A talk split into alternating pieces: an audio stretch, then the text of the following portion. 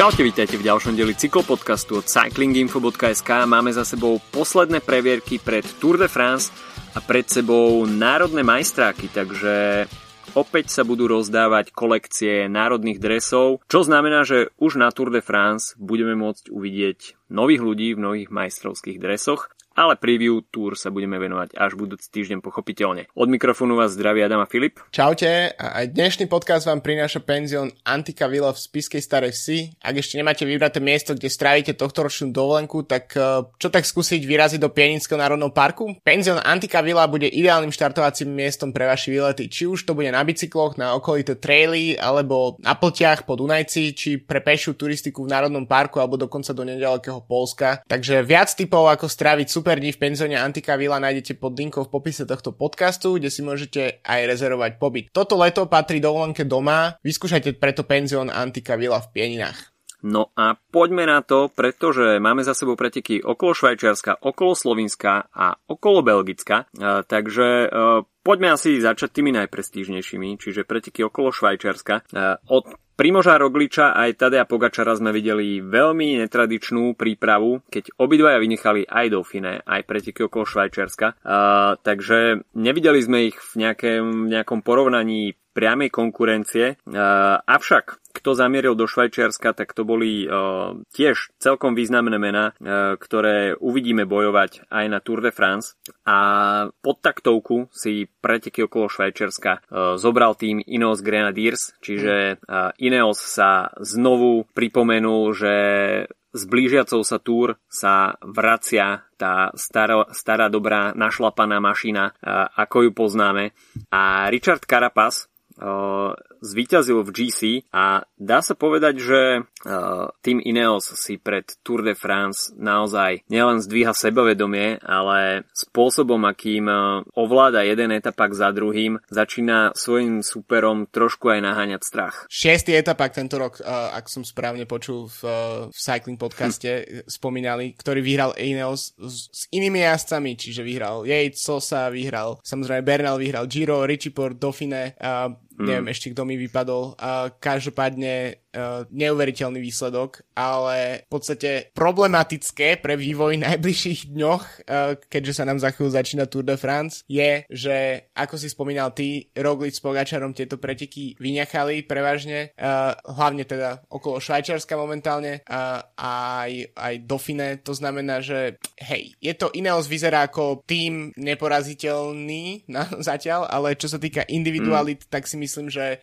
takto, neviem si predstaviť, ako by vyzeral Ineos s Pogačarom alebo s Rogličom, to by práve po mne bolo akože uh, jak keby jak exibičný zápas práve po mne. Uh, čiže vzniká nám tu táto zaujímavá celkom uh, tak, taká zaujímavá dynamika toho, že uh, očakávame, že áno, ja, uh, Jumbo Visma, Jumbo Visma je silný tým, ktorý je postavený tak, aby mal konkurovať Ineosu v najbližších rokoch a vlastne to tak už aj trochu bolo. Uh, tým UAE tiež výrazne posilnil kvôli Pogačarovi, ale tým ako celok je proste Ineos. A to bolo vidieť aj na okolo Švajčiarska, kde uh, proste Carapaz uh, úplne s prehľadom uh, ovládol GC a v podstate jediný, mm. K tomu mal, k tomu teoreticky mohol stať v ceste je po tej neuveriteľne vydarenej časovke uh, Rigoberto Uran, čo vlastne bolo trochu prekvapivé. Uh, za normálne okolnosti by sme Urana asi uh, už nepovažovali za jedného z kandidátov na treba pódium na Tour de France, takto s takýmto výsledkom na okolo Švajčiarska sa to môže zmeniť, ale naozaj Carapaz si to profesorský, toto slovo používam často teraz v súvislosti s Ineosom, tak si to ustrážil a je možno, by som povedal, že pri tom, ako sa momentálne, ako sa hovorilo veľa o, samozrejme o Bernalovi, e, minulý rok e, Theo Gengenhardt testu na Gire a podobne, tak Carapaz trochu tak um, možno upadol do takého mierneho tieňa svojich tímových kolegov, keďže samozrejme je ten tým je proste nadúpaný, ale povie, ako to s Ineosom už trochu predbieham, ako sa to vyrieši, pretože podľa mňa sme od neho videli viac ako od, od, od Geranta Tomasa, ktorý sa tiež trochu mm-hmm. zobudil. A síce, ale teraz podľa mňa to víťazstvo v etape do Lukerbadu tak uh, pred Jakubom Fuglsangom, kedy v podstate sa utrhli a, a, a na Vúca, ktorý skončil tretí, spravili 40 sekúnd, tak uh, to podľa mňa bola ukážka veľkej sily od uh, Richarda Karapaza. No pripomenul sa nám aj Jakub Fuglsang, ale ako si spomenul, Karapaz uh, znovu dal možno aj svojim športovým riaditeľom nejakým spôsobom chrobaka do hlavy, uh, že mm-hmm. uh, je tu aj on a sám som zvedavý, ako to bude s líderstvom na Tour de France, pretože Ineos tam pošle kvantum svojich individualít a uh, až samotný priebeh asi, asi znovu ukáže, že či to bude uh, líder číslo 1, 2 alebo 3, kto nakoniec sa pobije o žltý dres. Takže Ineos bude mať skutočne z čoho vyberať. Uh, tá kvalita tam rozhodne je. Uh, keď sa zastavíme pri etapových výťazoch, tak máte Van der Poel dve víťazstva. Nakoniec pretekne dokončil a, a opäť sa nám pripomenul skvelým výkonom tento raz okrem druhého miesta v časovke aj Štefan Biseger. Takže etapové víťazstvo z úniku pre neho. Karapaza sme už spomenuli. Ten uh, v Lojkerbáde porazil v tom záverečnom šprinte e, v stúpaní práve Jakoba Fuglsanga a, a toto bol v podstate moment, kedy sa obliekol do uh, líderského dresu a v podstate už ho nepustil. Uh, etapa číslo 6, tak tam sme videli veľmi nešťastný záver pre Ruja Koštu, ktorý po dlhom, dlhom čase sa uh, už bol na dosah etapového víťazstva, ale nakoniec ten jeho šprint nebol uh, úplne čistý, to treba priznať. Hoci ťažko povedať, či by Andreas Kron bol v závere rýchlejší, ale takto skúsený jazdec ako Ruj Košta by si mal tú trajektóriu postražiť trošku lepšie. Samozrejme, ten záver, ten sa už ide v ťažkom laktatovom tuneli, takže tam, tam už uh, ide aj jemná motorika uh, trošku z tých riaditiek preč. Takže um, smola, no. Uh, aj jednak pre tým UAE, ktorý mal uh, veľmi dobre rozohratú túto etapu, ale nakoniec teda Andreas Kron s etapovým víťazstvom. No a prišla etapa číslo 7, uh, ktorú sme avizovali už dopredu, že bude veľmi zaujímavá a môže rozhodnúť GC a to bola individuálna časovka do Andermatu, 23 km v podstate uh, smerom hore kopcom a dole kopcom, takže uh, ani kúsok rovného metra. A Rigoberto Uran sa nám nakoniec pripomenul a v závere povedal, respektíve po finiši etapy povedal, že mal také nohy ako už dávno nie a že na ďalší deň sa pokusí uh, spraviť ešte Ricardovi Karapazovi uh, trošku horúce chvíľky. Videli sme takisto aj skvelý výkon Juliana Filipa, a ktorý mimochodom takisto preteky nakoniec nedokončil, pretože už má otcovské povinnosti, hm. takže Julian Alaphilippe sa stal otcom. No a pre mňa veľmi prekvapivé meno uh, Gino Meder sa nám predstavil nielen teda ako skvelý vrchár do únikov, ale aj ako schopný časovkár, keď sa uh, do časovky pridajú nejaké výškové metre. Ale dá sa povedať, že uh, ten náskok si Richard Carapaz celkom dobre ustrážil, hoci teda e, v tejto časovke stratil na e, víťazného Rigoberta Urana takmer minútu. E, no a Tommy Dumoulin sa nám opäť vrátil do starej fazóny, hoci teda z toho bolo iba 5. miesto, ale v kontexte národných majstrákov už môžeme teda prezradiť, že Tom Dumoulin tak povediať s prstom v nose a získal holandský majstrovský dres v individuálnej časovke, takže zdá sa, že starý dobrý Tommy je späť. No, vyzerá to naozaj dobre. dokonca ten uh, Tommy, Tommy D bol aj v uh, tom horúcom kresle asi virtuálne, mm-hmm. pre asi, asi pol minúty, pretože hneď po ňom Gino Meder finišoval vlastne. Um, tej časovke musím povedať, že nie som veľký fanúšik sledovania časoviek v televízii, samozrejme je to tak ako v týždni počas, počas práce je to OK, niečo v pozadí sa tam deje, ale inak uh, samozrejme mám radšej klasické etapy, ale táto časovka ma uh, počas poobedného šlofika cez víkend celkom, uh, celkom solidne pobavila. A pretože ten profil najprv do kopca a potom z kopca je niečo, čo, čo tomu pridáva trochu na nejakej atraktivite a naozaj ten uh, z toho Dumolana som sa veľmi osobne tešil a, a, teš, a myslel som, že OK, tak toto musí byť, musí byť vo Hrecku a nakoniec uh, ešte štyri jazdci ho predstili s tým, že, že Uran bol v podstate o minútu rýchlejší. Um, takže, uh, no, neviem z akej, akej tašky Uran vyťahol toto víťazstvo, ale je to ako fakt, uh, pred desetimi rokmi by to bol, že úplne normálna vec, komplikovaný profil časovky a, a Rigoberto Uran vyhráva v, proste v, v tej, ako keby, v tom čase, kedy končeval na pódiu Grand Tour, ale že teraz, uh, keď sme ani nevideli nejaké náznaky v posledných uh, mesiacoch, že by Uran mm. bol v nejakej exkluzívnej forme. Um, Zašitý v Kolumbii.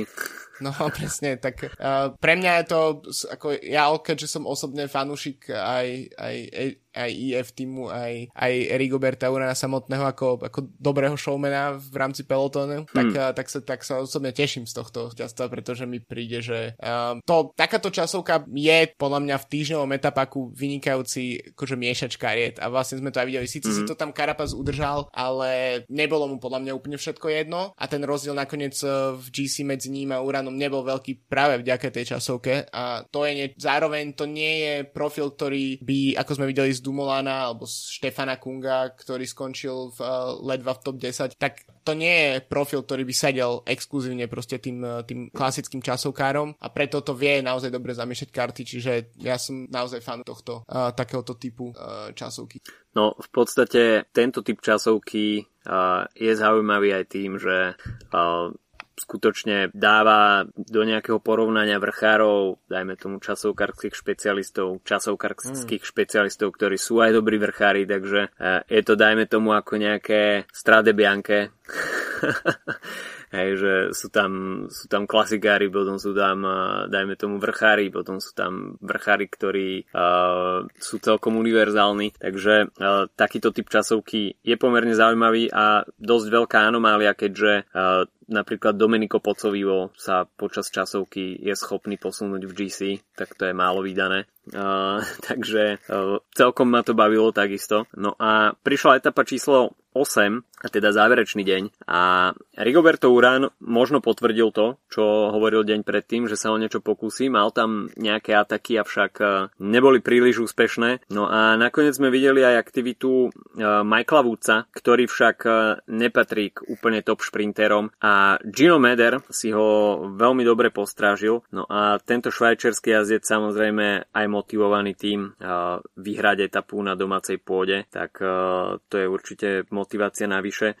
Potvrdil, že má ešte dobré nohy z predchádzajúceho Gira, kde takisto sa radoval z víťaznej etapy. No a dá sa povedať, že Bahrain Victorious, ten názov Victorious tejto sezóne v názve nebude, nebude úplne náhodný. A mohli by sme, keby, sme, keby sa nám veľmi chcelo, tak by sme mohli v eh, archíve nášho podcastu nájsť, ako som sa ja vysmieval z tohto názvu, že, že pri tom počte víťazstiev, ktoré Bahrain zvyčajne má, Takže akože kto prišiel s týmto nápadom a, a naozaj akože tie, tie víťazstva sú, mám, je ich 13 v tejto sezóne. Samozrejme nie sú to zatiaľ čísla Quickstepu a hej, ale v podstate od, teraz to tu mám René, od prvé víťazstvo prišlo na uh, Tour de la Provence, na Tour de Alp, ale v podstate Romandia, ktorá len bola niečo cez mesiac dozadu, tak tam prišiel z Colbrello víťazstvo, to bolo len tretie víťazstvo v sezóne, to znamená, že posledných medzi tretím a 13. víťazstvom je povedzme nejakých 5-6 týždňov alebo koľko, ak to, ak to mm. počítam nejakým normálnym spôsobom. Uh, takže to je naozaj veľká, veľká vec, uh, že, to, že to, tento tým sa takto nakopol a že to v podstate nie je len, neviem, akože nie je to,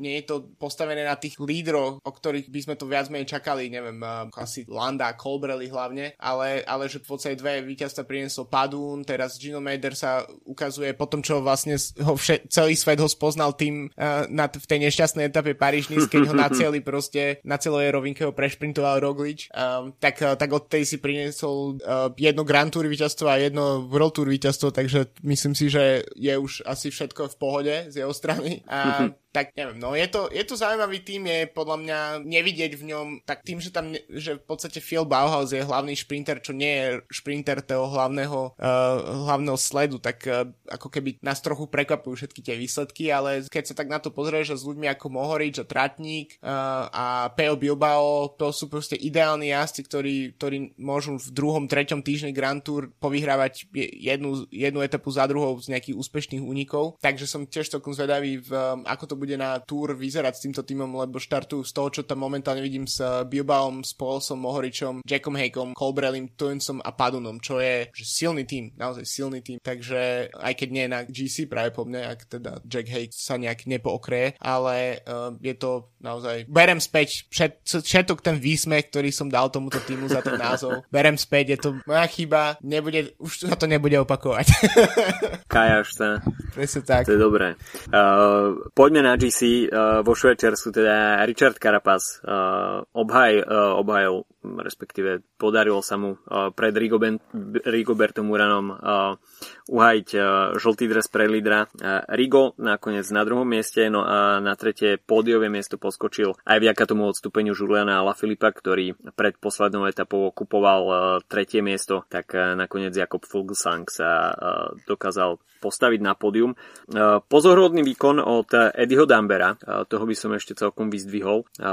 Dá sa povedať, že taká nastupujúca generácia uh, v drese Ineosu, ktorému sa okrem teda domestikovania uh, pre Richarda Carapaza podarilo získať aj dres pre najlepšieho jazdca do 25 rokov. Takže uh, Ineos nie len teda zaberá svojimi hlavnými hviezdami, ale v podstate aj tá mladá krv sa začína pomaličky, ale isto dostávať do popredia. No, preskočme na preteky okolo Slovenska, kde sme už v preview hovorili, že tým UAE prichádza s takými individualitami, že by boli schopní ovládnuť všetky etapy. Nakoniec to tak nebolo a dá sa povedať, že brali v, úvodov, v úvodzovkách iba dve, avšak myslím si, že v týme UAE môže byť uh, celkom spokojnosť. To ten Bahrajn nešťastný. Bahrajn to zase celé všetko. Áno, Bahrajn im to trošku porazil, uh, pokazil.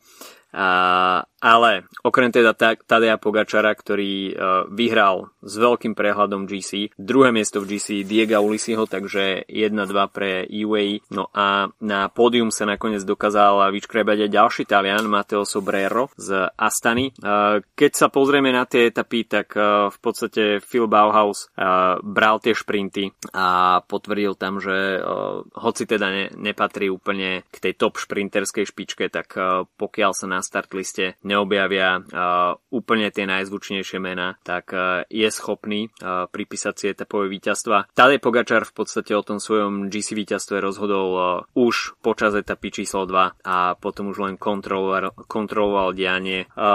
Pripomenuli sa nám aj farby pro konti tímov, a to konkrétne Kacharural Jon Aberasturi, ktorý ovládol etapu číslo 3, etapa číslo 4 padla do rúk Diegovi Ulisimu, takže pre UAE určite uh, úspešné preteky okolo Slovenska. Uh, dá sa povedať, že je UAE aj s tým svojim čiastočným uh, slovinským zázemím. Uh, bol to pre nich určitý highlight sezóny s tým, že Tadej Pogačar, uh, Pogačarovi chýbalo uh, prvenstvo z pretekov okolo Slovenska zatiaľ vo svojom Palmares a dá sa povedať, že to, čo sme videli v Slovensku, ten ošial, tak uh, to, to si myslím, že takto by vyzerali preteky okolo Slovenska. Obdobne, dajme tomu 4-5 rokov dozadu, keď uh, Sagan vyhral, daj, dajme tomu prvý alebo druhý svetový titul, tak, uh, tak to by asi to vyzeralo obdobne ty, aj u nás. Ty to môžeš asi porovnávať s tým, keď si bol sa pozrieť uh, do Polska v takej tej na,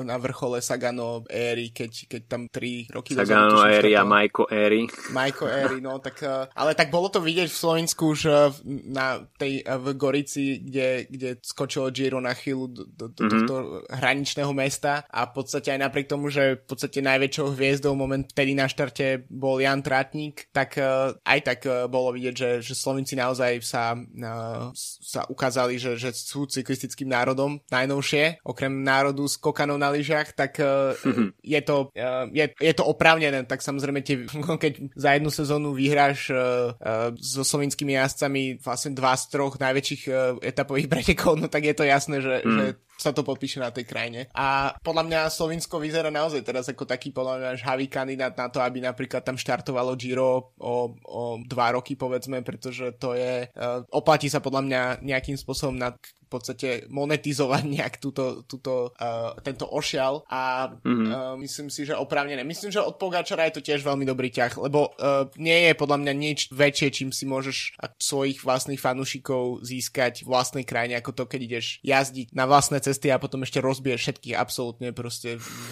v morskej, teda v kopcovitej etape, takže proste in, nikto nemá konkurenciu, nikto ti nerobí konkurenciu, um, tak uh, myslím, že Pogač, od Pogačara je to veľmi dobrý ťah uh, mediálny. Už som aj, uh, posielal som ti aj obrázok, našiel som ako Pogačar je tiež novou tvárou uh, nejakej slovinskej firmy na výrobu baget, uh, tak t- balených baget, práve po mne na benzínok, tak proste ten ošial okolo Pogačara je veľký, takže akože obrázok ako, ako, ako Pogačar v plnom, plnom výstroji UAE sedí niekde tam na, proste v lese na strome a, a, a dáva si bagetku je ako tip-top, takže uh, možno ešte jedna vec k, v podstate moje ako keby ponímanie cyklistiky je dosť výrazne ovplyvnené nejakou um, anglickojazyčnou tlačou alebo médiami, bavili sme sa o tom viackrát uh, a takým, takým zaujímavým príbehom je, uh, je výsledok uh, od Jamesa Shawa, ktorý skončil v, uh, v GC na 5. mieste a mal niekoľko uh, koncoviek v top 10. Uh, mm-hmm. James Shaw je veľmi zaujímavý prípad. On ako uh, 20-ročný v podstate jazdil za World Tour, vo World Tour za Lotto Sudal uh, dve sezóny a potom uh, neho ne, nepodpísali, klesol do kontin- na kontinentálny level, potom uh, na Pro Conti s rival týmom uh, z Dánska, ktorí ale zase postihli finančné problémy. A v podstate napríklad Cycling Podcast dosť výrazne sledoval jeho hľadanie um, pod zamestnávateľ na novú sezónu. A keďže viem, čo je to byť dlhodobejšie nezamestnaný a hľadať si prácu v, v podstate v, pre mňa ešte v krajine, kde poradne ani som nehovoril jazykom, tak, tak, tak by to naozaj takým spôsobom pripomenulo, že vlastne áno, títo vlastne cyklisti nižšej kvázi, tí nie najväčšie hviezdy, tak môžu mať naozaj problém a, a nájsť si ten job. A túto, čo hovoril show, tak ho išlo o naozaj akože desiatky životopisov poslaných do všetkých tímov, bo či aj niekto v našej regi- našom regióne dostal našich kontinentálnych tímov od mm-hmm. neho životopis. Dukla. No, Dukla, že by nakoniec sa mu podarilo uh, získať uh, miesto v uh, Rebel Veltite Pro Cycling britskom kontinentálnom týme a to preto, lebo Harry Tenfield nakoniec zostal vo World Tour uh, v uh, Quebec Asos. No a teraz podľa mňa piatým miestom, jasne, okolo Slovenska nie, nie, je najpresti, nie sú najprestinejšie preteky sveta, ale povedzme, keď sa zmestíš medzi World Tour jazdcov, vlastne pred tebou je Pogačár, Ulisi Majka, za tebou je Kanger, Mohorič a Sakarin, povedzme, tak uh, ukazuje, že si na nejakom leveli a, a dúfam, že uh, to bude signál aj pre World Tour týmy, alebo aspoň pro konti týmy, aby si tento jazdec našiel uplatnenie v uh, ďalšej sezóne. No minimálne, až si bude posielať nejaké CVčka, tak tento raz to možno uh, športoví manažeri aspoň aspoň otvoria. Čo by som za to dal meno... pred tými troma, štyrmi rokmi? uh, takže to boli preteky okolo Slovenska, no a ešte si povedzme niečo o pretekoch okolo Belgicka a znovu sa nám pripomenuli staré známe dobré tváre, Mark Cavendish uh, aj s víťaznou etapou. No a pokiaľ by ste chceli niečo získať, uh, nejaké memorabilie alebo dresy od starých známych tvári, tak môžete navštíviť procyclingoutlet.com, ktorý je partnerom tohto podcastu a môžete si tam, dajme tomu, zabrousovať a nájsť nejaké zaujímavé kúsky. No ja, um, vzhľadom na to, aké počasie vládlo okolo Švajčarska, um, tak uh, som sa aj pozeral na ponuku uh, zimných dresov, respektíve do, dresov do zlého počasia, respektíve bund uh, a príde mi, že dizajnovo, keďže sa vracame trochu aj k modnej polici samozrejme, tak je to moja mm-hmm. obľúbená časť, keď je, keď je fakt hnusné počasie na jar v pretekoch a všetci jazdci uh, nasadia svoje uh, uh, svoje čierne, jemne brandované bundy, tak som sa pozrel, koľko a aké z nich sú v ponuke a ako vyzerajú a musím povedať, že uh, je ich niekoľko a vyzerajú fakt super. Akože môj favoritom je, je bunda od uh, Israel Startup Nation od Katuši, kde je fakt miniatúrne logo, a pekný dizajn, jednoduchý, ale takisto to platí aj o uh, Dimension Data ANTT dresoch, ktoré sú od Asosu, vyzerajú, že to je presne ten dizajn, ktorý keď už by ma vyhnali na bicykli do hnusného počasia, tak uh, by som chcel mať na sebe. Takže odporúčam prejsť si, pretože ak sa preskrolujete dosť hlboko a ideme k tým starým známym tváram, tak uh, môžete nájsť aj zimnú bundu, respektíve ako zimnú ako zimnú, od Rabobanku, prosím pekne. Mm. A Cannondale Drapak ešte s tým dizajnom, s tým pikovým dizajnom. Um, Astana ešte v tej úplne najhnusnejšej škaredej verzii, ktorú, ktorú nosili v ére, keď tam jazdil Contador a Lens. Uh, ale napríklad aj z tých lepších vecí, tak uh, napríklad uh, od Kalasu uh, bunda pre br- britskej cyklistickej federácie, ktorá tiež dizajnovo celkom uh, mi sedí, je jednoduchá červená. Takže uh, ak vás toto zaujalo, kde a chcete sa podobne utopiť v, v ponuke dresov, ako to robím pravidelne ja, tak uh, stránka je procyclingoutlet.com a pri platbe zadajte kód cyklo 10 CYKLO10 a dostanete automaticky 10% zľavu pri platbe. Samozrejme, čo je tiež dôležité a je dobre povedať, s každou takouto kúpou podporujete priamo aj náš podcast, uh, za čo vám veľmi pekne ďakujeme. No a poďme k tomu Belgicku, uh, aspoň v skratke.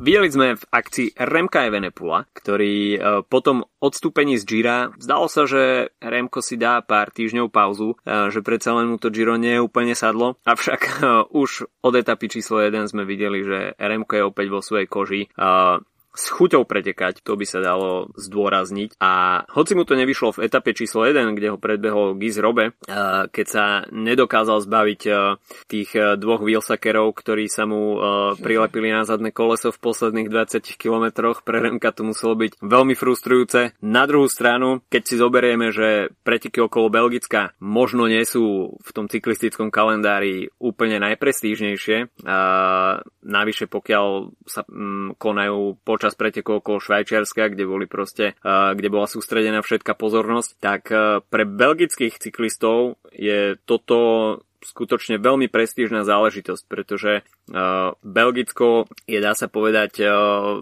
aj od tej amatérskej cyklistiky až po profesionálnu cyklistiku popredkávané rôznymi pretekmi. Každý týždeň, každý víkend uh, sa tam niečo koná a dá sa povedať, že preteky okolo Belgicka sú pre mnohých jazdcov takým vrcholom sezóny, kde tá každotýždenná snaha na tých menších pretekoch je pre, dajme tomu aj tými nižšej kategórie odmenená nomináciou na preteky okolo Belgicka. A hoci teda Sport Vlanderen nepatrí úplne k tým najmenším tímom, tak pre Gisa Robeho je to v podstate životný výsledok. Takže nie sa čo čudovať, že dvojica Gianni Marchand a Gis Robe nakoniec nepotiahla Remkovi Evenepoolovi dá sa povedať ani meter, ale v konečnom dôsledku počíta sa víťazstva pre Sport Vlanderen určite veľké víťazstvo, najmä pokiaľ to išlo na úkor Remka Evenepula. Ten si napravil chuť už v etape číslo 2. Potom sa nám na dva dní opäť pripomenul Caleb Ewan, stále schopný vyťaziť a na výťaznej vlne, takže Caleb Ewan eh, si na pretekoch eh, okolo Belgicka spravil chuť pred Tour de France, kde bude patriť k tým najväčším bomberom v šprintoch. No a Mark Cavendish, tak eh, toto bude veľký chrobák do hlavy pre Patrika Lefevra hlavne, pretože Sam Bennett nie je na tom zdravotne úplne fit a Mark Cavendish začína tak trošku klopať na dvere Tour de France a že by sme videli veľký comeback? Tak ja si myslím, že by, osobne si myslím, že Sam Bennett by na to musel byť veľmi zlé, uh, fyzicky, aby ho nezobrali ako obhajcu zeleného dresu. Uh, takisto si myslím, že ak by s leadoutom Quickstepu um, išli p- proste 10 pretekov a Cavendish a 10 pretekov Bennett, tak uh, práve po mne tých výťazných by si viac pripísal sám Bennett. Tým nechcem znižovať to, že sa podarilo uh, Cavendishovi vyhrať 4 preteky tento rok, a najmä teraz na uh, belgických pretekoch, tak, uh, tak tá konkurencia, ktorú porazil v poslednej etape v mega chaotickom šprinte, neviem, či si to pozeral, mm. ale tam sa šprintoval vľavo, vpravo, žiadne, žiadne proste žia, nič nedávalo zmysel. Uh, ja som to pozeral najprv uh, z telefónu opäť pri poobednom šlofiku cez víkend, uh, môj obľúbený čas na pozeranie pretekov uh, mimo pracovnej doby, tak, uh, tak som musel prejsť na väčšiu obrazovku, lebo tam som sa nevedel v telefóne zorientovať. Uh, a to napriek tomu, že mám pomerne veľký telefón. Uh, ale to, že, me, že porazil Cavendish Merliera Ackermana, Kronewegena, Buanio, Kokarda, tu trochu preskočím niekoľko mien, aj Caleba Juena a samozrejme Jakoba Marečka, tak, tak, tak je, ukazuje, že, hmm. že ten level je, je dosť vysoký. Ale ja osobne neviem, ne, nevidím podľa mňa zmysel, aby Quickstep išiel s Cavendishom na túr, lebo myslím si, že aj Bennett uh, tak má s kvalitným quickstepovým vlakom problém poraziť Juvena podľa mňa, ak bude Juven v najlepšej forme. A myslím si, že Cavendish síce to teraz dokázal, ale v veľmi chaotickom šprinte. A myslím si, že quickstepu sa viac oplatí zobrať Beneta a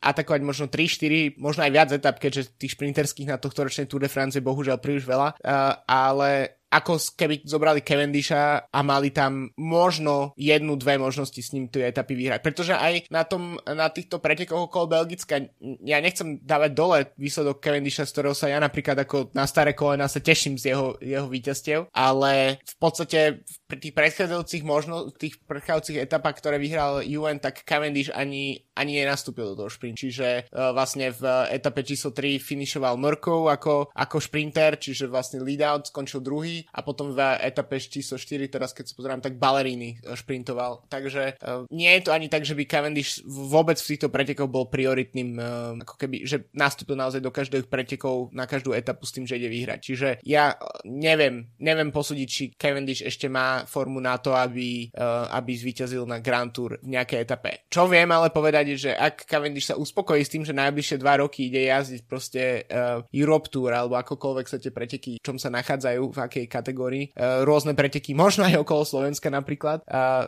kde Quickstep bude štartovať, tak uh, sú to miesta, kde môže jednoznačne bojovať o množstvo víťazstiev. Otázka je taká, že či mu to začne, či mu to zatiaľ bude stačiť, či mu bude stačiť to, že po toľkoročnej pauze vyhral etapy na okolo Turecka a okolo Belgicka, alebo či pri tej víťaznej jeho náture m, mm, tak, ne, tak dokáže prekusnúť to, že um, to už nebudú víťazstva na Grand Tour. No podľa jeho reakcie po finiši sa zdá byť, že Dosť sa tešil, stále baví, takže ako keby vyhral prvú etapu vôbec na akýchkoľvek pretekoch, takže e, tá radosť cyklistiky tam e, rozhodne stále je a je to super vidieť, že podstate takýto skúsený Bart, ako je, ako je Mark Cavendish, sa stále dokáže tešiť aj z etapových víťazstiev na menších pretekoch. On si asi sám uvedomuje, že tie najlepšie roky sú už dávno preč, ale možno taká tá romantická cyklistická duša eh, by chcela vidieť Marka Cavendisha na túr. Samozrejme, Patrick Lefevre to je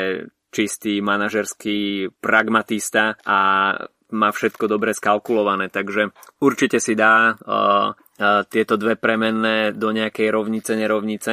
A konkrétne Marka Cavendisha a sama Beneta vyhodnotí situáciu a uvidíme, aký, a, akú zvolí nominačku a, pre, na Tour de France. Takže a, mimochodom a, nomináciu už oznámila aj Bora a práve Pascal Ackermann sa do nominácie nezmestil a neskrýval vôbec sklamanie a dá sa povedať, že, že Pascal Ackermann možno toto by mohol byť nejaký taký začiatok konca v Bore Hansgrohe, predsa len e, nemá podpísané ešte na budúci rok. Je to jazdec, ktorému končí zmluva a možno to Pascal Ackermann bude brať ako takú zradu uh, od Ralfa Denka. Uvidíme. Už, už moc predbiehame. Zachádzame do, do špekulácií. Vráťme sa ešte v krátkosti k GC.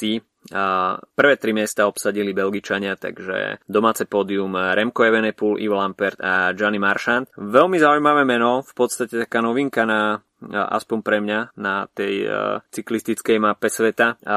A to konkrétne štvrté miesto uh, Finn Fisher Black, ktorého si uh, Jumbo Visma vyťahla zo svojho development týmu a v 19 rokoch obsadiť štvrté miesto, hoci teda preteky okolo Belgicka nepatria k nejakým kopcovitým terénom, tak štvrté miesto v GC vôbec nie je zlá vizitka a navyše pre z development týmu, takže a, dobrá správa aj pre Jumbo Visma, a, že dali možnosť a, takto mladému jazdcovi a, predstaviť sa na celkom prestížnych pretekoch a odďačil sa za to štvrtým miestom, takže a, toľko preteky okolo Belgicka. No a tento týždeň a, je poznačený, poznačený, nič, iné, nič, nič lepšie mi nenapadlo, a, národnými majstrákmi, takže týždeň v znamení národných majstrovstiev, dá sa povedať, po celej Európe. A nevynímajúc Česko a Slovensko a ako tomu už býva dobrou tradíciou, tak uvidíme československý majstrák, čiže spojené preteky, kde sa budú rozdávať dve sady národných dresov a titulov a už dnes vo štvrtok uvidíme individuálnu časovku mužov na respektíve aj juniorov, aj junioriek, aj žien a konkrétne u mužov to bude na 40 km a Oveľa zaujímavejšie však e, si myslím, že budú preteky s hromadným štartom, ktoré sa uskutočnia pre ženy, juniorky a juniorov v sobotu a pre mužov to bude highlight uh, tohto víkendu, uh, konkrétne teda v nedelu uh, 227 km, pomerne dlhé preteky. Uh, štart a cieľ v Banovciach nad Bebravou, takže tento raz uh, zamieril uh, majstrak na slovenské územie a práve Banovce nad Bebravou budú dejskom slovenského majstraku. Konkrétne sa, respektíve ten okruh, ktorý jazdci absolvujú až dobre vidím 15 krát, tak pôjde na sever Eh, od Banoviec eh, konkrétne eh, na krásnu ves, kde sa otočia a pôjde sa v podstate v smere hodinových ručičiek. Ten okruh je, dá sa povedať, rovinatý a jediné, jediné stúpanie v Motešiciach má iba 800 metrov s priemerom 5%, takže keď som pozeral, respektíve čítal nejaký rozhovor so Zdenkom Štybárom na Idnes, kde sa vyjadroval k národnému majstráku, tak e, celkom e, by privítal bočný vietor, pretože ten malý brdok v Motešicách podľa neho nebude mať e, nejaký extra význam v delení pelotónu, tak privítal by bočný vietor, kde by sa to trošku nadelilo a kde by mal šancu, respektíve jazdci, ktorí to na bočnom vetre vedia, uh, spraviť nejakú selekciu, aby to neskončilo nakoniec hromadným šprintom, pretože tam si myslím, že by sa mohla prejaviť sila uh, Elkovú autor a že ten záver by si vedeli celkom dobre postrážiť. Takže uh, opäť to budú preteky v pretekoch, uvidíme bohužiaľ silnejšiu časť toho českého štartového pola uh, proti, uh, proti slovenskej časti štartového pola uh, avšak každý si bude strážiť svoje záujmy. Samozrejme, eh, Čechom môžu byť eh, Slováci v pelotóne ukradnutí eh, a každý si bude musieť strážiť kto pôjde do nejakého nebezpečného úniku. A dá sa povedať, že ostatné roky naznačili to, že pokiaľ sa do úniku dostane nejaký jazdec z Bory a v posledných rokoch to bol niekto z bratov Saganovcov spoločne s Čechmi, tak bolo vybavené. Slováci nemali nejak silu stiahovať ten silný český únik s jedným z bratov Saganovcov a aspoň v slovenskej časti pretekov bolo už väčšinou, väčšinou vymalované. Ale uvidíme Sám som zvedavý, ako to eh, v Banovciach nad Bebravou eh, bude vyzerať a eh, určite uvidíme zaujímavé preteky minimálne teda v tej českej časti, kde ťažko predpovedať víťaza. V tej slovenskej časti je to o niečo jednoduchšie a dá sa povedať, že traja si Bory Hans Grohe, bratia Saganovci plus, plus Erik Baška patria k top favoritom. Možno, možno by to bolo pekné, keby po rokoch hegemonie Sagan- Saganovskej, tak by Erik Baška si pripýtal svoj prvý majstrovský titul. Mm. Ale je to trochu, akože myslím si, že pre kvalitu slovenského majstraka je dobré, že sme spojení v Čes- s, Čes- s Českom, pretože mm-hmm. Inak by práve po mne nebolo veľmi čo pozerať, pretože v podstate uh, pre slovenský majstrak, samozrejme nechcem tým dávať dole konkurenciu Bory, ale sa práve po mne vo veľkom môže rozhodnúť už väčšinou v, uh, v tímovom aute alebo v týmovom autobuse pre, pred štartom samotných pretekov, pretože e, tento tým je jednoducho je silný, má silný počet ľudí a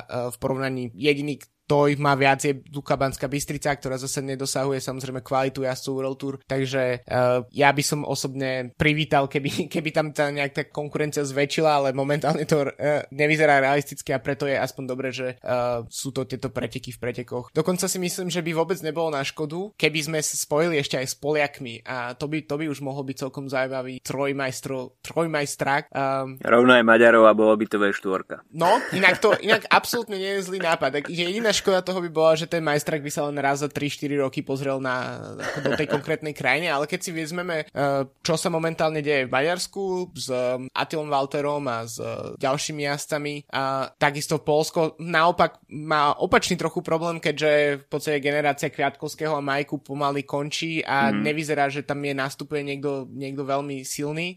Zase v Česku je špecifické to, že naozaj Elko má potenciál konkurovať jednotlivcom zo silnejších tímov, tak, mm. Tak podľa mňa by to mohlo vytvoriť veľmi zaujímavú dynamiku v tých pretekoch a uh, bolo by to určite zaujímavé pre, pre ten vývoj. Možno, že ten peloton už bol trošku príliš veľký, neviem si predstaviť, koľko jazdcov by štartovalo do, do, do cestných pretekov, keby tam boli 4 krajiny zastúpené, ale ak to niekto počúva, kto môže toto zabezpečiť, tak uh, pamätajte si, že my dva sme prišli s tým nápadom. Viktor Orbán? No, tak o, ten, to konkrétne ten si nemyslím, že by, akože o majstra Felvideku, hej, uh, napríklad preteky. OK.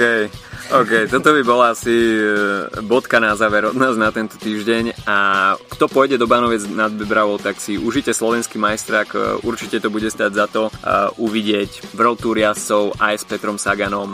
Dá sa povedať, že možno jedinýkrát na Slovensku počas roka, hoci teda Peter Sagan niečo naznačil, že by sa mohol zúčastniť na pretekoch aj okolo Slovenska, ale národný majstrak patrí k, takým držiakom, ktorý Petra Sagana láka každý rok, takže počujeme sa opäť o týždeň už z preview Tour de France. Majte sa zatiaľ pekne. Čau, čau. Čauko.